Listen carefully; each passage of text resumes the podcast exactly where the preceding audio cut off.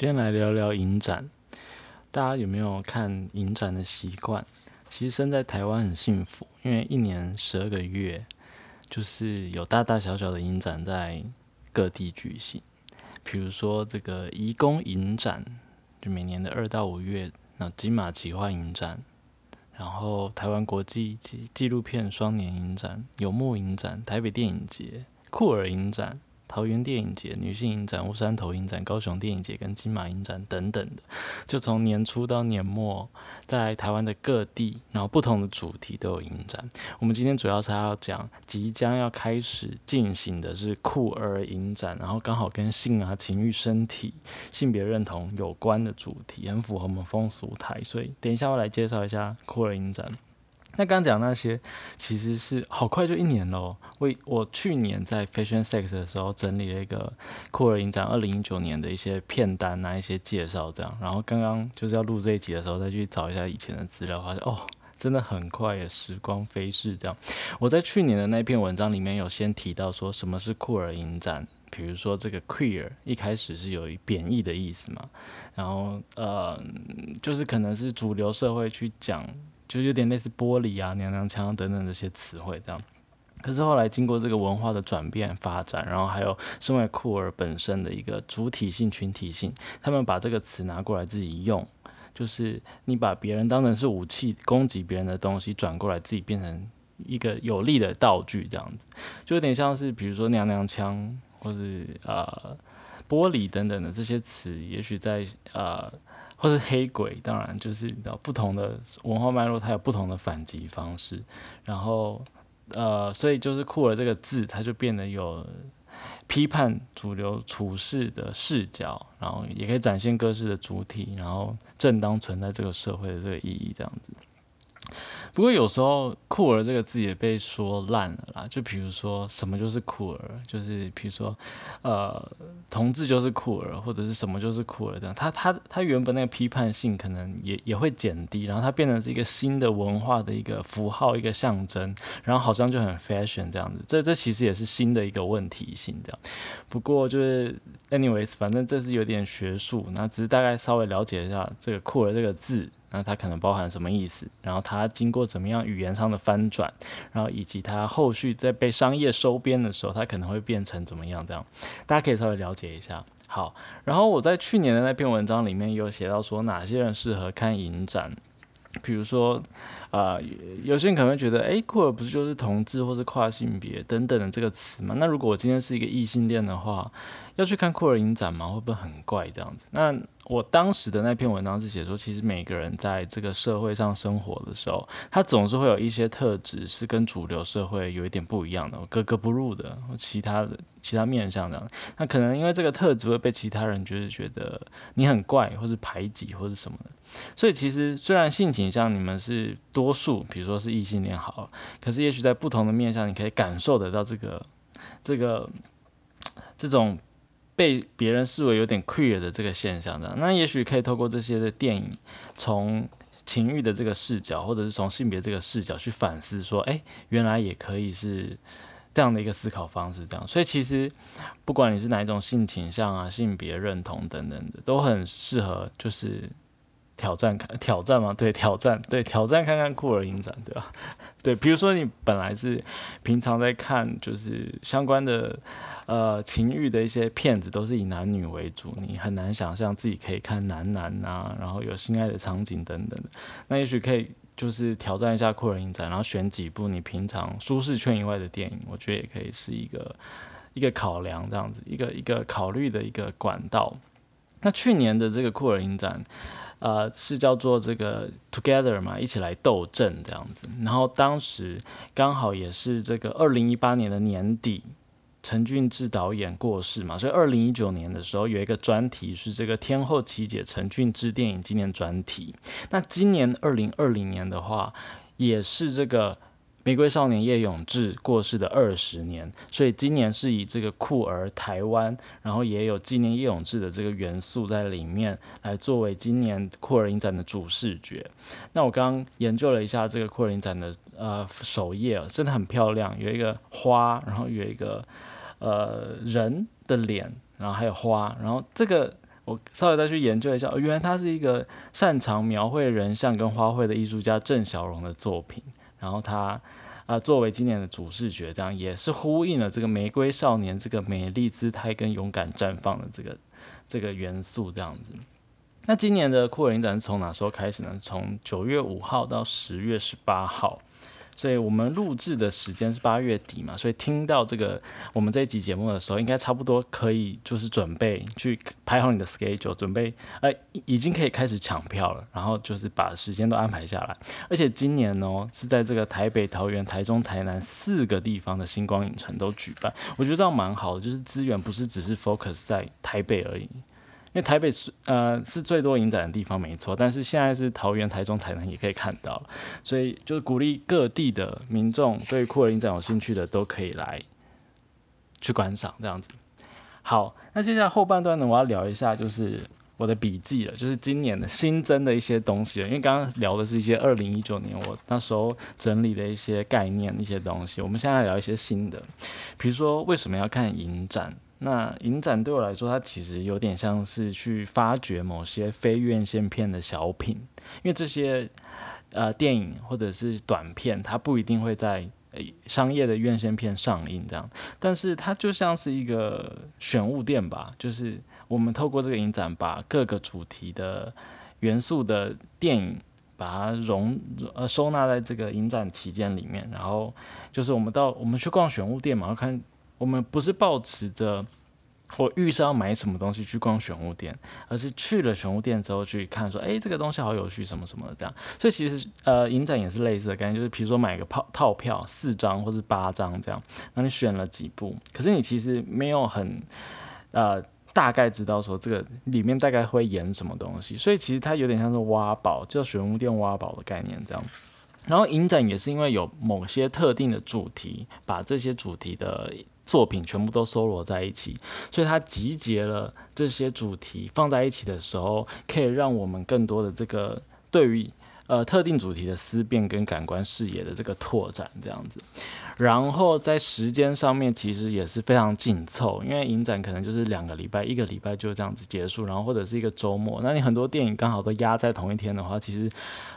我蛮长，就是一整天可能看个三部电影，然后就是一次看个过瘾，从早看到晚这样。然后周末连续看两天。那有一些周间的电影，可能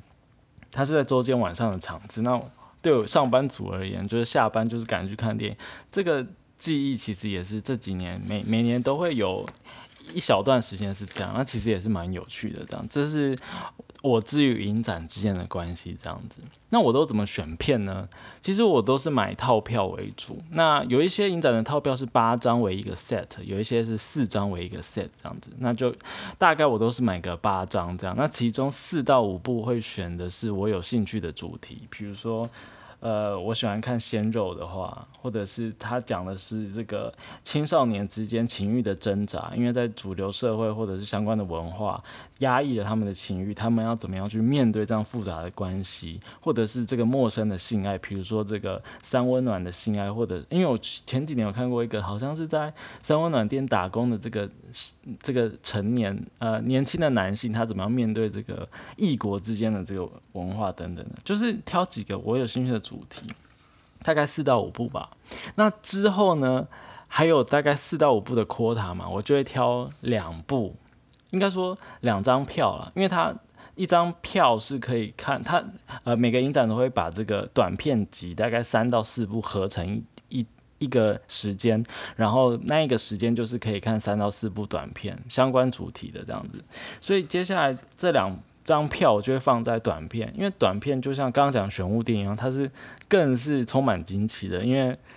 就是你。你没有办法从预告片大概知道这个短片到底要演什么东西，这样子，所以我觉得短片它真的是一个是一个很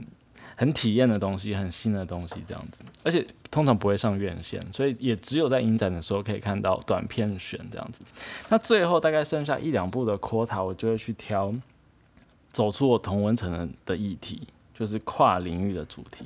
前几年，比如说有看到这个变装皇后的议题，或者是有看到这个。BDSM 的的的电影或是纪录片这样子，那我觉得也也需要保留这一两个 quota 去看一些呃，不是我平常习惯的主题的，去类似是吸收新知或者是拓展视野都好这样子。那所以说就是叫影展，其实也是一种上课。它除了就是前面四到五部是自己很有兴趣的主题啦，可能是消遣、开心、娱乐或者是欲望的这个宣泄之外，也有几部是这个，比如说是看这个跨领域的或者是纪录片的，那就是很吸收新知。所以这个是我觉得影展对我来说非常重要的意义，这样子。那今年的酷儿影展有哪些主题呢？相信大家都已经知道，有在关注的话都知道，开幕片是刻在你心底的名字。在这边非常恭喜有抢到票的人，因为我觉得等我们这个节目一播上去的时候，可能这个票都已经卖完了。这样，这部片子其实在今年的台北电影节的时候有播过一次，那这一次的这个酷儿影展也是作为这个开幕片，非常的盛大。那如果没有抢到票的朋友也没关系，因为之后会上院线，所以所以也可以把这个更多的这个资源放在其他啊其他电影的场次也可以哦。那闭幕片的话是《迷失安迪》，他是马来西亚的导演陈立谦的作品。那看预告片的话，它里面是在讲这个跨性别跟非法移工，还有又又牵涉到一点点是性工作的这个议题这样子。那可以看到说哦，而且它它的语言用的很多，它里面也包括了像是中文啊，然后马来西亚的语啊，还有英文等等，就是它也强调是一个多跨国的，然后多多视角的多角色的人，他们之间的这个辛苦，然后还有七情六欲的展现这样子。所以我觉得，如果没有没有抢到刻在你心的名字的话，去看一下《迷失安迪》吧，应该也很不错。这样子。那另外的话，就是呃，如果问我说影展它的特别的点是什么，我觉得可以透过这些电影看到不同的城市。因为像这个库尔影展，它里面它其实邀了很多国家的这个电影跟库尔有关的主题，然后在台湾放映，很多片都是。亚洲首映哦，就是亚洲其他地方，如果是在这个大荧幕上去做呃上映的话，是台湾是第一站这样子，第一个上映。虽然他们在其他国家可能已经参加过相关的这个电影节或者是影展的相关的活动、比赛等等，但在台湾是第一次放映，所以就是欢迎大家去看。我这边讲几个我有兴趣的电影，《性的巨药》。剧本的剧，药品的药，开发成淫荡不已的身体。这个标题非常的长，也非常的文学性，这样子。他是在讲什么？他在讲说，呃，有一个在广告公司任职的社会青年。哦，我现在念的都是这个公开的文宣，所以，呃，就算爆雷的话，也表示这个文宣已经就是爆雷了，就不是我个人的爆雷，就是这个文宣本身的用字这样子。好，那他就是。一夕之间失去了所有，所以他想要自杀。但是呢，他遇到了另外一个人，陌生男子，就跟他讲说：“既然你不想要活了，那你就把你的生命交给我，反正你都要死嘛，那你不如先把这个命交给我。”所以，他就是暂时拯救了这个原本想要结束生命的人，这样子。那他把这个生命托付给这个陌生男子之后呢，他换来的是监禁跟调教。然 BDSN 就出现了，然后一阵又一阵的强制高潮，让他狂喜颤抖，不止身体，连心房也完全敞开。这是性的巨药。再来，超级网红真裸告白，呃，裸就是裸体的裸嘛。它的英文片名叫做 Searching Eva，它是在讲说这个二十岁的 Eva 呢，她在。呃，意大利出生的，然后住在柏林。他在网络上面的名称是亚当。然后哦，他这边主要讨论的是这个斜杠网红的生活啦，因为他又是写作，又是创作音乐，然后也是模特，然后也是性工作者。他宣称自己是无性别跟无政府主义者，主张任何人都能装扮成自己想成为的人。所以这个超级网红真裸告白里面就呈现了这个伊娃的。网交啦、做爱啦，或者是这个买春等等的这个真枪实弹的场景，然后透过这个偷窥与记录、表演与真实的边界，以及自我裸露和自我揭露，哇，这边非常的学术的这些用字，然后带来一场毫无拘束的青春真人秀。好，所以他这一部片子呢是这个纪录长片哦，是纪录片的类型，他用的是高度反思的手法，然后所以所以所以感觉这这部算是硬的，比较硬的，它不是剧情片，它是纪录片。那有兴趣的话，可以再去搜寻这部《Searching Eva》。对，再来下一部是《爱在烟消蔓延时》，这边有一个单字叫做 “morphy”，它是南非对于阴柔气质男性，也就是台湾常常用的这个呃玫瑰少年吧的这个词汇，叫做 “morphy”。不过 “morphy” 在当地算是一个贬义的字哦。那这个电影呢，《爱在烟烧蔓延时》，它是在描述一九八一年的时候，南非在这个种族隔离的这个氛围之下，那年轻的这个尼古拉斯，他已经学会了，他是一个男性嘛，他已经学会了怎么样隐藏自己的与众不同。其实这个我们大概都能体会了，身为这个阴柔气质的男同志，在成长过程中都是一道一道的这个怎么样去让自己安全的活着，已经有很多套手法了，这样子。那他这个南非，他必须要当兵两年嘛？那这个视同性恋为呃黑色病毒的人，必须被治疗了根除。那他要怎么样在军中去安全的活下来？可是呢，又有这个喜欢的人，青春的骚动冒出来，他要怎么样去呃感受这个复杂的感觉？这就是《爱在烟烧蔓延时》要讨论的的电影这个主题，这样子。好，那接下来还有几部呢？大概还有两三部，希望希望大家用听的是可以。这也是第一次尝试，就是用念的方式去念这个文宣。其实它取代了就是我们看纪录片，呃，看那个预告片的感觉这样。所以不知道这效果好不好，但是还是可以试试看这样。接下来有几部是这个跟女性有关的，比如说《你俩没有明天》。我看这个预告片还有文字描述，真的是非常的热血，感觉这个女同志就也可以来看一下这样子。他说这个女同志的网站就是有一个影评，很简洁有力，就是做好咬指甲，准备享受刺激无比的公路之旅。他是在讲什么？他是在讲说阿尔巴尼亚，你看这是也是另外一个国度的的的文化嘛。我们刚刚讲过，可以透过影展看到各国的一些元素这样子。那现在是阿尔巴尼亚一个移民的家庭，他们一家五口住在德国。那他就每天这个女主角就穿梭在超市跟工作还有家庭之间，然后像游魂一样找不到生活的方向。我觉得这是许多在都市生活的人的写照啊。那直到这个女主角遇到了琪琪，两人爆发了奇妙的默契，她感受到前所未有的自由自在。但是呢，她的爸爸，呃，因为传统家庭的元素，所以让她就是帮她找了一个丈夫。所以这个亚拉就是这个女女主角，她就决定要逃离家庭，跟琪琪开车上路。所以它其实是一个公路电影哦，它就像是这个。呃，爱在黎明破晓时的浪漫女女版，然后也有一点末路狂花的这个惊心动魄的情况，因为他们在这个呃公路旅行的时候也有很多的剧情嘛，然后感觉也是非常的刺激。那这部就是我我看这个预告片也是非常的有有感觉这样子。然后另外还有一部是《妈咪新风暴》，它就是说这个。呃，即将退休的这个妮娜跟马德琳，他们多年来是邻居嘛？那可是其实他们秘密恋爱了数十年，就是公寓的顶楼是他们的情欲的私人的这个空间这样子。那不过其中一方就是健康出了问题，所以来照顾他们的女儿，意外的发现这个深藏已久的情爱。然后也破坏了长久以来的温柔平静，这样子。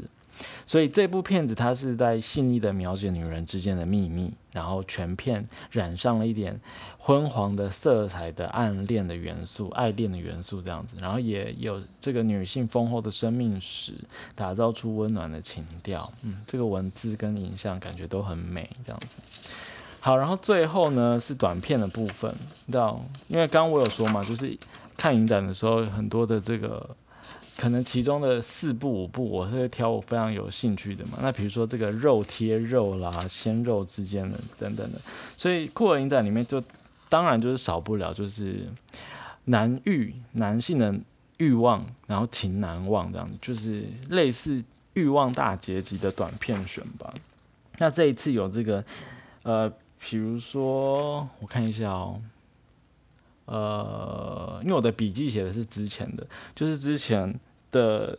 几届的扩影展里面，我看过很多种类型，比如说男性度假村里面这些成员，他们彼此不认识，但是在度假村里面，他们。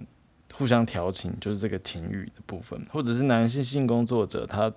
他在这个战壁的生活，他这个娼妓的生活里面，他的这个情欲怎么样去复杂的去在这个社会中勾勒出来这样子。然后我我也看过一部是这个希腊神话改编的的故事，然后他把它变成是这个情欲版这样子，也是蛮有趣的这样子。哎，可其实希腊神话本来就是充满情欲的的一个神话这样子。好，所以说，那今年呢？今年这个酷儿短片集《难遇情难忘》有哪些呢？有没有发现我现在讲话有点慢？就是因为我现在一边在点开滑鼠，赶快让这个资料赶快跳出来。哦，看到了，包括了像是池畔之吻，就是他在讲一个健身房里跟游泳池畔。蔓延着诱惑的暧昧氛围哦，那这这几个主角他怎么样去擦肩交错啦，目光停留这样子，互相的这个 flirting 或是 cruising 的感觉这样，还有春光海滩，那它的剧照就是你知道男性之间的亲吻这样子，然后还有真爱有戏唱跟星期日的理容院。理容院这个主题蛮有趣的，就是午后的理发院是中年男子逃离无聊生活的乐园，对吧？就是你知道，你知道假日的午后，常常很多中年男性都没事做，就是像像我的亲戚，对我不要指涉，就是特定家族成员，他可能就是一整个下午就会穿着吊嘎，然后四角裤躺在沙发上，然后吹着。电风扇，然后很热，然后就是睡一整个下午这样子，有一种慵懒的感觉这样。然后他这边是说，这个中年男子逃离无聊的生活，然后到理发店去修剪胡须，然后年轻英俊的理发师，blah blah blah blah blah，然后他们怎样怎样怎样，欲望的流泻不止，然后谁喜欢上了谁这样，感觉是一个蛮有趣的短片这样子。好，那以上就是今年的几部我觉得蛮有趣的主题，然后我有可能会去看的。然后，呃，最后讲一下销售方式，就是其实从八月五号开始就已经在网络上可以订购票了，然后一直到九月四号星期五晚上之前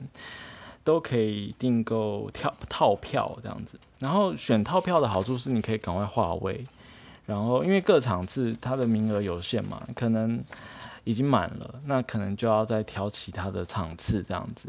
那如果你是第一次参加这个影展或者是库尔影展，你也不确定能不能够看满四片，那也可以考虑。选单片呢，就是到时候可以在这个星光影城的售票口啦，或者是 A P P 购票，从八月二十六号的下午一点过后就可以选这个单张场次的。那如果是套票的话，平均下来一张只要两百块。那如果是单买的话是两百二。那刚刚讲过，今年的话是台北、台中、桃园、台南都有场次，所以在各地的朋友对于这个今年的扩音展有兴趣的话，都非常欢迎来共襄盛举了。好，那这是以上的风俗谈。